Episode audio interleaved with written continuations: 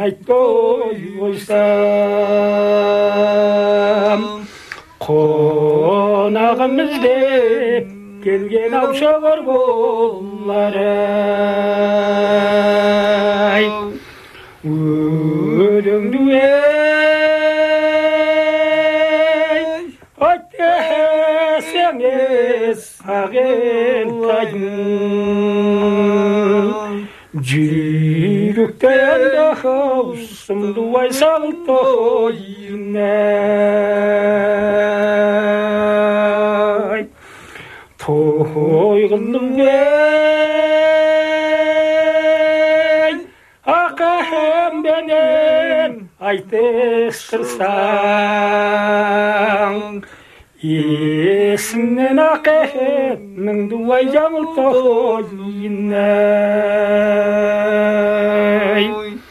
ما هالجعصياي تلقى هادادين أمون ممسا باغد جنيت Nege vajamam bolsa Boz turgayın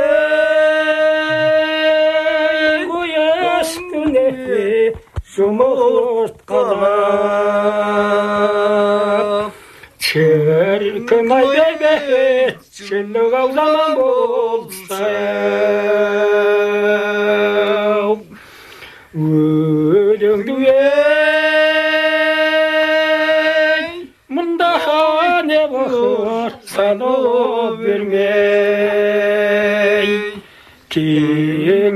Ayva kömür egman qarajir diyev Tığır çive yüdem desi toxtomayın Bey algan cumbahı sayın navgara gerdiyev Bahiyil güye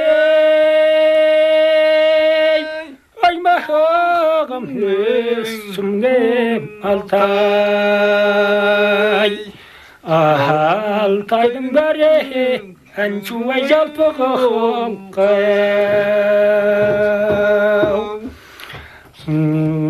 Uhudun duyay, Oyta hegade erken meydan қазақтың қандай жақсы ай осы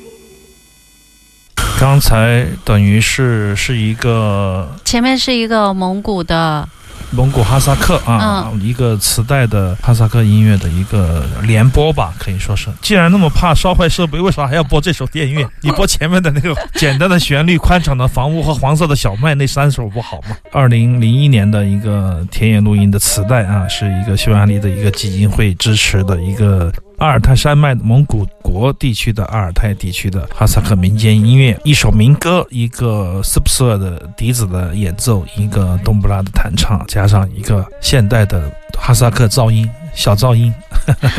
这是伊兹乐队马木尔和夏利在刚刚结束的四城巡演的时候，在北京站的最后一首的一个现场的录音，把它混在一起。那么，同样的民族音乐，同样的传统，却诞生不一样的果实，这也是传统音乐的奇妙的地方。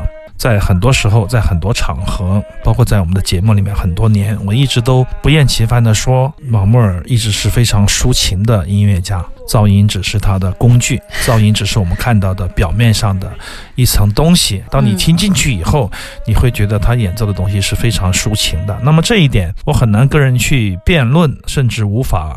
跟人讨论，就是说我们自己觉得开心就好。当你进入到那一个隧道，进入到那个时空，你会觉得非常的享受。当然，这样的一个享受是在很巨大的音响的、强烈的、强一般的排山倒海的音量里来获取的，这个过程不是那么的容易，因此也无法把现场的那种。感受在电台的这样的立体声的设备跟大家的呈现出来，大家听到的大概是一个感觉。两个人的意思跟乐队配置的意思当然不一样。马莫尔把自己的效果器有多达四十几块啊，然后他的打击乐的部分解放到脚下了，就是有四个打击乐供双脚来踩踏，贝斯在控制桌面上的几十块效果器，每一首曲子有不同的效果器来构成。那么这个在他的他同时操作脑海里。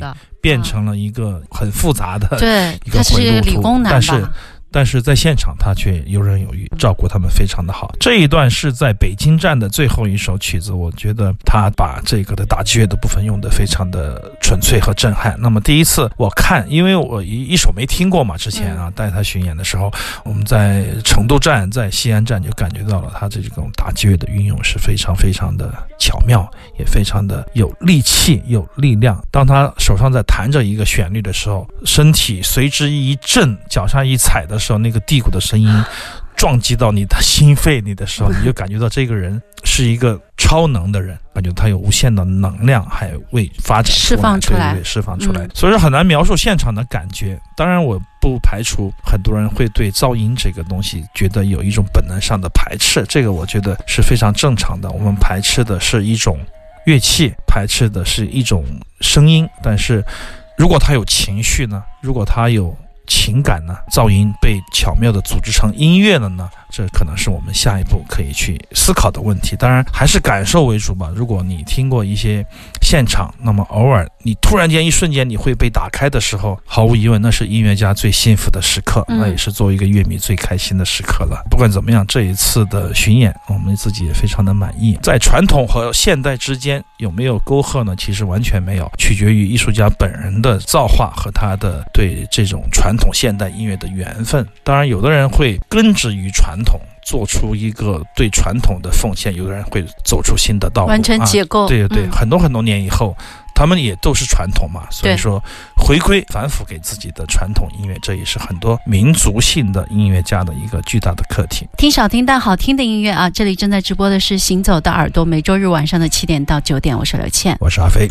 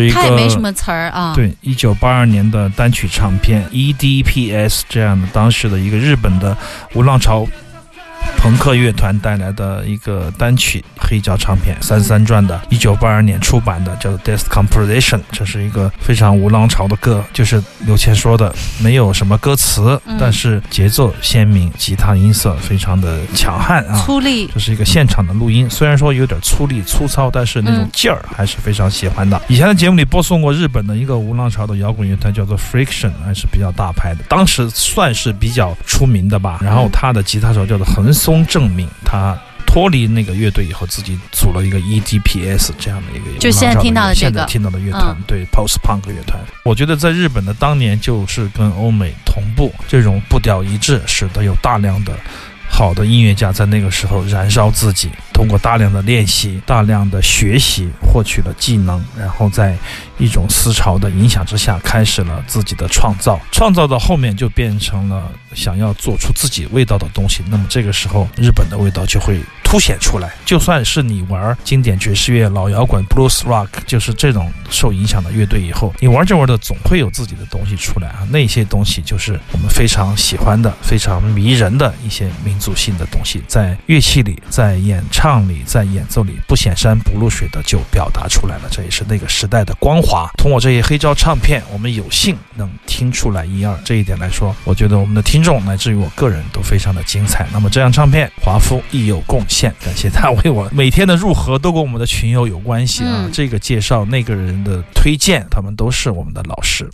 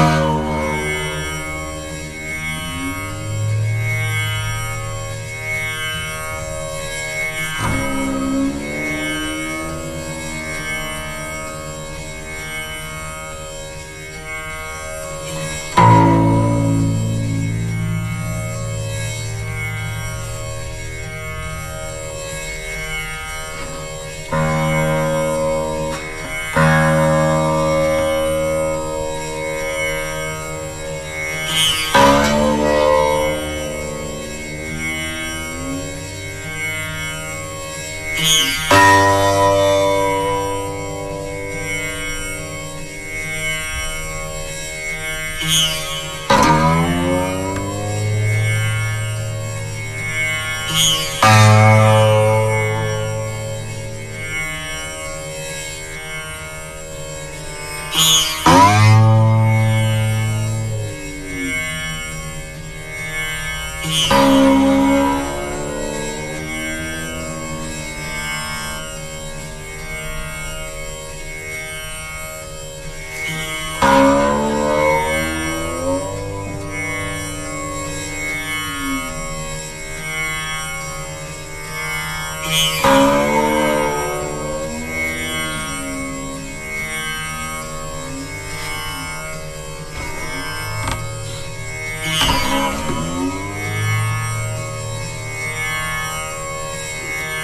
Música